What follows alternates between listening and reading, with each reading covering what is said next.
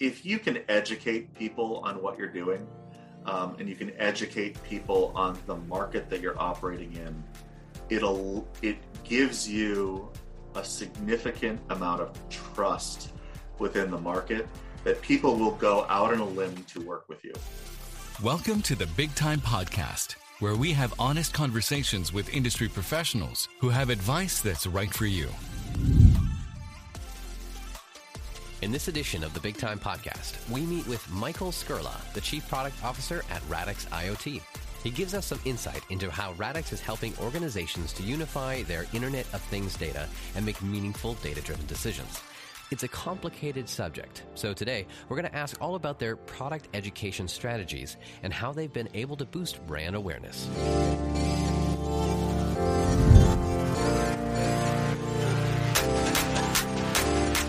Welcome. I'm your host, Alexander. I'm excited to be joined by my guest today, Michael Skurla, who's based in Illinois, Chicago area. He's the Chief Product Officer at Radix I O T. Welcome, Michael. Good to have you on. Thanks for having me. Now, help me understand a bit more about uh, Radix I O T. When did you, what year did you start and how did it form? So we started uh, in two thousand fifteen and we formed as a, a small company named uh, Bitbox at the time. Uh, the whole concept was around, we have data everywhere in everything. Um, and this is mostly in built infrastructure. So think of buildings, um, uh, your house even. And there's lots of different systems that are in these buildings, all giving a lot of data. The problem is they're all in separate little ecosystems. Um, and so think of your phone, you've got thirty apps to manage different things.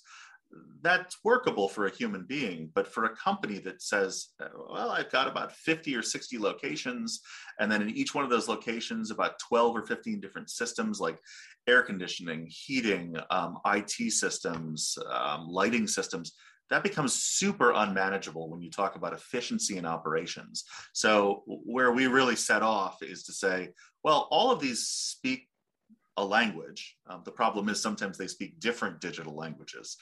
Can we bring all of this together, organize it into a structure, and then allow people to uh, not only manage this, but derive better outcomes for their property portfolio from this data uh, in a simplistic fashion? Um, and and it's been a tall order. And you guys have built on a product, Mango, if I understand, to help in this I O T space, Internet of Things and data centers, but you also then have a service side to help implement it.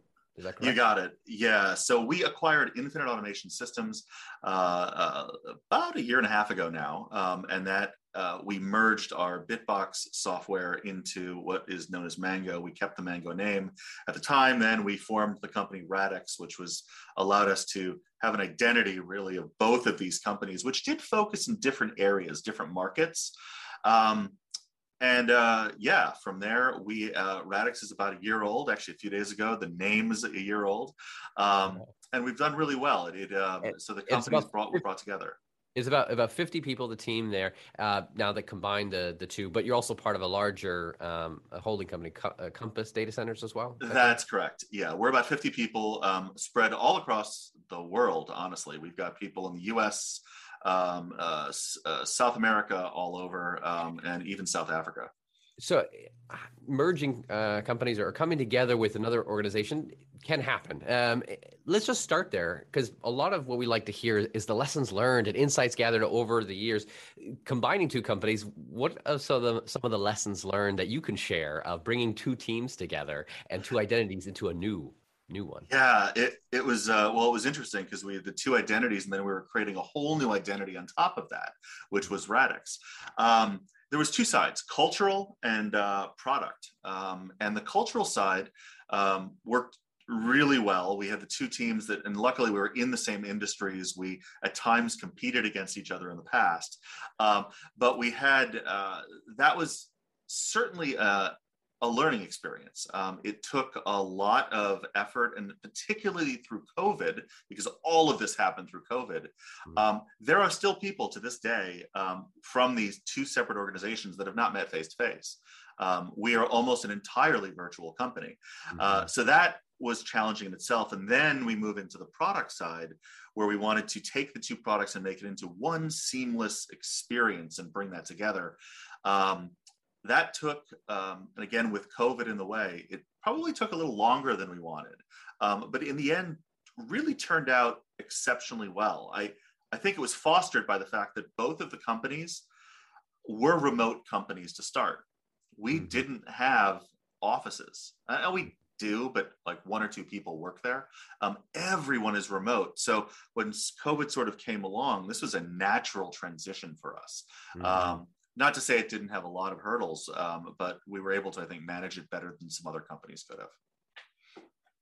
If a smaller firm or company, they, they don't have a, a chief product officer or even a chief marketing officer yet, what would you say is some of the most effective um, tactics that you've done uh, and have experienced and said, well, if you don't have somebody to fully do this, at least do this? Yeah, um, and my opinion will differ from a lot of other people. Um, uh, I've done this with a few companies. Brand awareness, um, and and and what I mean by that is um, brand awareness through education, I think, is vital. Um, and it's an odd phrase. Uh, so everyone can go to a company and get a marketing pitch or a sales pitch, and we talk about elevator pitches. Um, that's all well and good, but there isn't a trust factor there. Um, that is someone trying to sell you something. Um, And some people are very good at selling. You know, I'm not a sales guy, right? I'm a marketing guy. Um, I prefer to build up trust. I prefer to show us as an expert in the field. And then there is a natural gravitation um, of people that at least want to talk to you and engage with you. And this works very well on the enterprise side, um, mostly because people want to talk to experts in the field mm-hmm. um, and engage with them and not just be pushed something, because to be honest, in the in the enterprise space, um, you talk to a lot of people, and they're the people who actually write the check, you are often very far removed from. So you are having to engage with a whole army to get mm-hmm. consensus. Mm-hmm. Some of those efforts to build that brand awareness, build that trust, what are, are your go-to things? Are they case studies? Are they blogging? Are, is is it interviewing experts? What have you done that's worked? Uh, so we have done case studies. Uh, case studies are great. Um, however, the, the larger you move into bigger organizations, the harder you find uh, bigger organizations willing to let you use their name. Um, so that's always a problem with those. Um, I uh, one thing that I've always found very successful is trade shows, but not in the way that you will expect.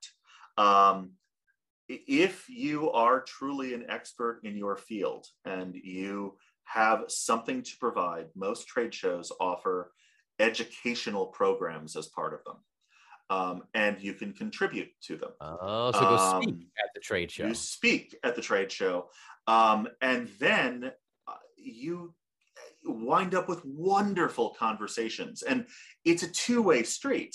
Not only, um, now you, you're not speaking about your product generally, you're speaking about the market, uh, but people, you know, will come and talk to you afterwards. And it's, um, it's interesting because you get information from the market that they want to contribute to you. So you become a product manager by default, because you're learning about the goods and the bads of what you just said and how it affects the market in, in real life. But then it also gives you contacts with people that some turn into sales leads, other turn into just exceptional relationships um, that help you in the future. Um, um, some of my best friends I've met because of trade show work and, and speaking, and I go to dinner with them. Have I sold them anything? Nope. I'm not a sales guy, remember, so it's okay for me to say that. Is there any lessons learned from yourself on, on your own time management of, of uh, how do you uh, make sure you're you're investing in the right place, right time, and, and maybe how it's changed over the years since this merger and other things going on? Yeah, so uh, time management was a really interesting thing, particularly during the during the merger and after. Um, and because we have developers, we have people running projects, we have field technicians, we have um, programmers, U X designers, administrative staff. Um, and all of this plays into, well, where is this time going and what is it attributed to? Remember, I said that we're a product company and a project company. Um, And the cost accounting side of projects is very important. Uh, how much effort are we spending for one client to another? And are we meeting the correct return investment goals uh, of mm-hmm. that? Keep in mind, we're a software company, we're SaaS-based. So um, it is a monthly reoccurring sort of model. And the mm-hmm. question is, if you're investing X amount of dollars in labor and you're not recouping that, it's just like selling a product. You need to understand the cost accounting. Anything, even outside the, the the software itself, lessons learned on on the team and managing time of uh, maybe something that didn't work and that you guys had to change and, and, and improve on, or things that have worked? Yeah, so on the operational side, it was just like a slam dunk easy it, because we weren't doing a, a good job of that before.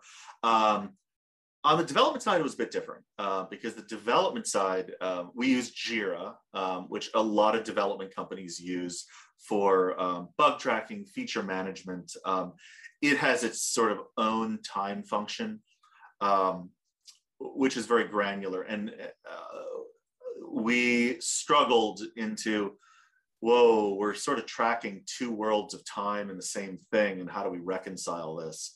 Mm-hmm. Um, it, um, that was, that took some time to figure out how we were going to do it. Um, and we wound up actually not using Jira time tracking um, and using Big Time. And some of that came down to um, uh, Big Time allowed us to deal with things like part-time contractors and payroll integration and, and some of those other things that weren't totally just developer based, and have it all in one spot.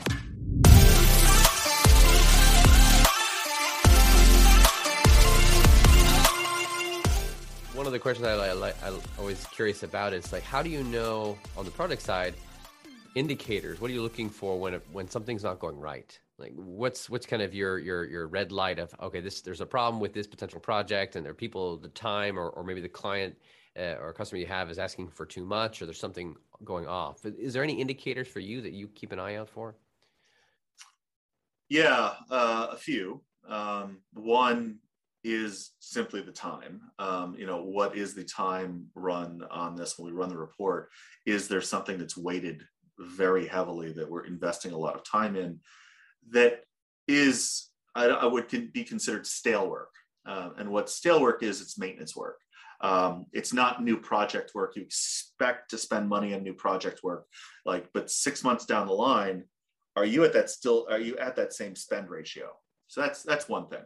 Um, the other side of that is when you're looking at that expense ratio and you realize there isn't, there's money or buckets of time getting put in, and they don't seem to reconcile back to project tasks. Um, so it's the task management. Um, we do use Jira for all of our task management. Um, and so we're able to look and say, oh, this project has like seventy tasks, right, to do it. And that's fine. Good. seventy things. Then you start looking at the time. We, um, for people that are really nerd out on Jira stuff, we do use the concept of story points, which, if no one knows what that is, it's the idea of ba- looking at something and saying, is this one or ten? You know, ten means, oh, this is a lot of work. One means not so much. So you can mm-hmm. do some mental math and look at the time and say, well, all of these are ones. They shouldn't take that much time. You shouldn't be using seven hundred man hours. Um, so we do reconcile the two. Is it is it the perfect solution? Is it the perfect way to do it? Um, no, because you do need to use these two applications and sort of reconcile them. But again, compared to what we were doing a year ago, it's great. Um, and we're, we are making iterative improvements as we go on too, more on the Jira side to help us with that flow. So. Mm-hmm. For, for you, um, coming back to the this marketing topic for, for a second, in speaking to enterprise companies and trying to sell them that we're capable of serving you and you don't need to do it internally. Because a lot of times when it comes to technology or, or, or man hours, like, well, we'll just hire people, potentially do it inside, or what contractor should I choose? Is there any type of messaging that you found has worked well in communicating? Uh, you can trust us. We have, our team is effective. They know what they're doing, and we have the right uh, technology for you. Um, it's proof points. Um, it definitely is proof points. And, um, education, our reputation speaks for itself. Um, that is one of the reasons, and I'll go back to the education side. Um, if you can educate people on what you're doing, um, and you can educate people on the market that you're operating in, it'll, it gives you a significant amount of trust within the market that people will go out on a limb to work with you. I've seen it over and over again. Um, and it, it goes into technology as well. Uh, you know, there's a, there's a parallel to that, the idea of proprietary eco ecosystems compared to open source things. People tend to trust open source, and you see surveys off of GitHub and all other things. People trust open source because there is a transparency. And that's the same thing with a company. I have no problem teaching people our product and everything in it. By the way, most of the components within our product are on GitHub, and we want people to explore it, file bugs against it. Um, and uh, I, I see that as a, a highly trustable mechanism, where when you look at the proprietary schemes, you can say, well, it's proprietary. And you can throw out those danger phrases. You know, it's about security. It's like, okay, so you're not going to show me what you're doing for security. Um, but I have to trust you on that. That's interesting. Mm-hmm. An interesting mm-hmm. model. Well, thank you so much, Michael, for sharing the, the journey that you guys have been on, this uh, combining two companies together, being able to pioneer in the, this data center and IoT world, and some of the lessons learned in, in messaging and marketing. Uh, some, a lot of great insight. Appreciate your time. Good to have you on. I really love being here. Thanks again. And we'll see you all on the next episode of Big Time Podcast. For more info, go to podcasts dot big time dot net and be sure to subscribe to the Big Time Podcast to get notified when our next episode goes live.